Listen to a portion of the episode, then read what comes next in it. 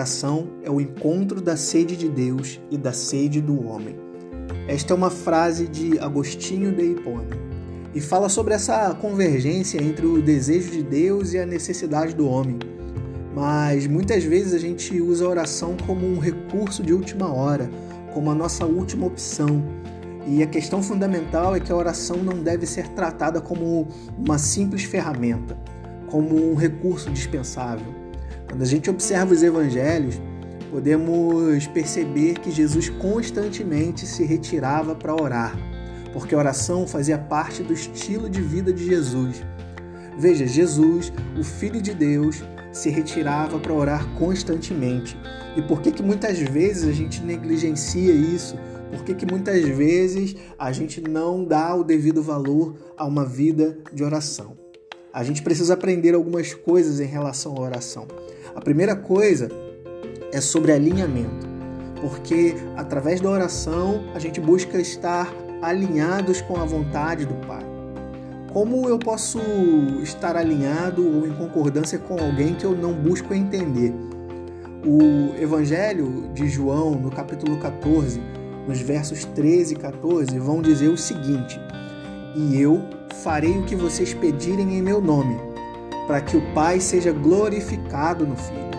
A gente precisa entender que o nome de Jesus não se trata de uma palavra mágica, não é um mantra para fazer valer o nosso pedido. Tem muita gente usando o nome de Jesus como se fosse um amuleto da sorte, um talismã.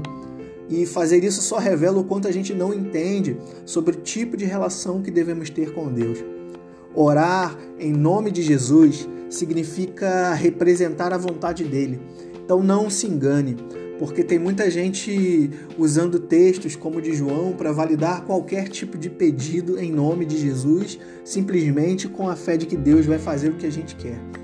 Veja, Deus não é um homem rico, carente de atenção, que vai te dar tudo que você quer para comprar o seu amor. O texto na carta aos Romanos, no capítulo 11, no verso 36, nos diz o seguinte: Porque dele, por ele e para ele são todas as coisas. A ele seja glória para sempre. Amém.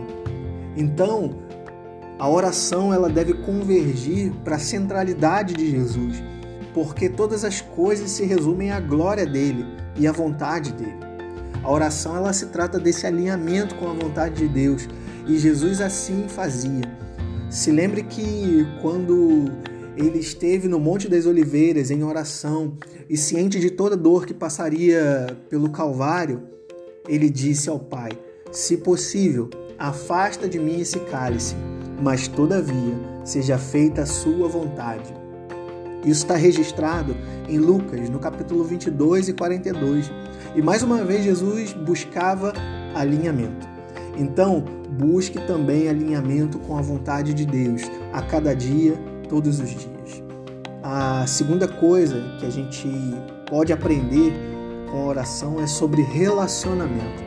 Porque oração não se trata de uma lista de pedidos, não é um protocolo religioso, a oração não é um privilégio também de um grupo seleto de pessoas. Qualquer pessoa pode se relacionar com Deus e deve, porque foi para isso que Jesus nos reconciliou com o Pai para a gente se relacionar de verdade e não fingir que se relaciona. Tem um texto muito precioso na primeira carta aos Tessalonicenses, capítulo 5, verso 17, diz simplesmente assim: orem continuamente. Isso nos ensina que relacionamentos precisam de constância, porque relacionamentos são uma troca.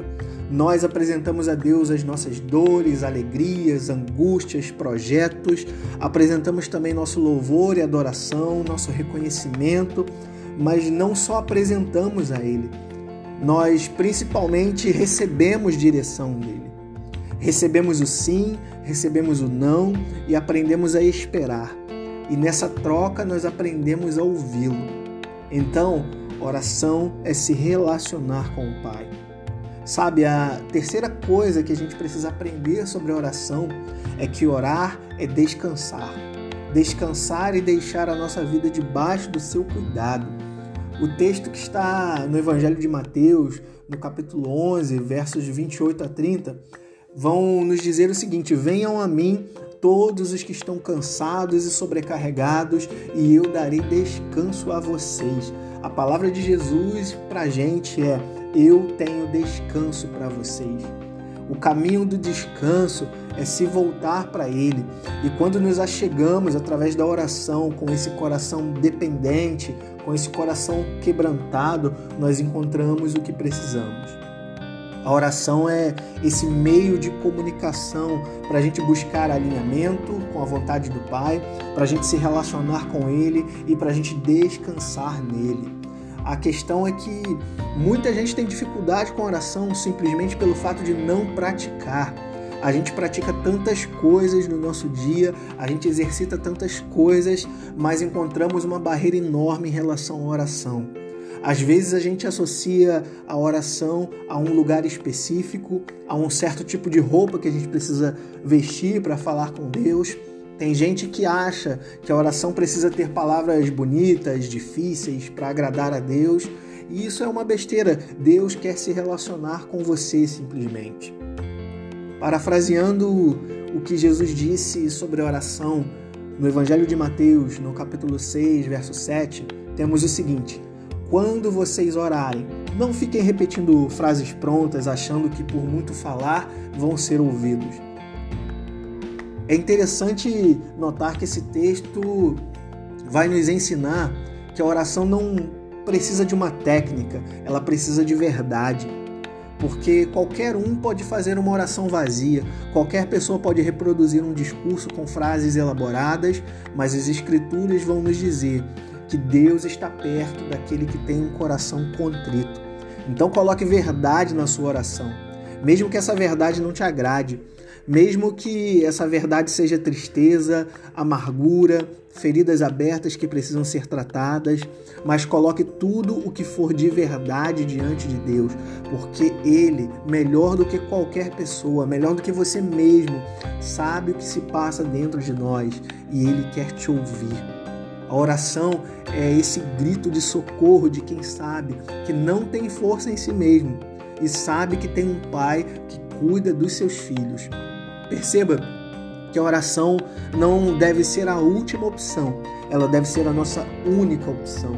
Ore antes de cada decisão, não deixe a ansiedade roubar a sua paz e te fazer se precipitar.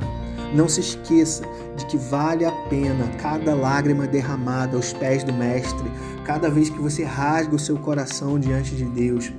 Faça da oração um meio natural de estar conectado com Deus, porque você não vai poder se retirar para um lugar específico todas as vezes. Você não vai conseguir se ajoelhar no seu quarto todas as vezes e nem precisa. Você pode simplesmente elevar o seu pensamento ao Senhor em um determinado momento do seu dia e apresentar aquilo que está no seu coração. Não importa o lugar e ambiente, importa a sua entrega. Então, não ignorem o poder da oração. Não ignorem o poder do Deus a qual nos relacionamos. O texto de Filipenses, no capítulo 4, no verso 6, vamos nos dizer o seguinte: Não andem ansiosos por nada, mas em tudo, pela oração e pela súplica e com ações de graça, apresentem seus pedidos a Deus.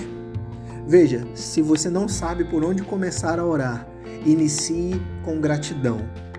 E também inicie apresentando a Deus tudo aquilo que aflige o seu coração, tudo aquilo que rouba a sua paz, apresente a Ele as suas angústias e descanse no fato de que Ele te ouve e Ele cuida de você. Então, mergulhe em uma vida de oração. Vamos utilizar o exemplo de Jesus, que constantemente colocava sua vida em alinhamento, em descanso e sob a vontade do Pai. Que Deus te abençoe em nome de Jesus.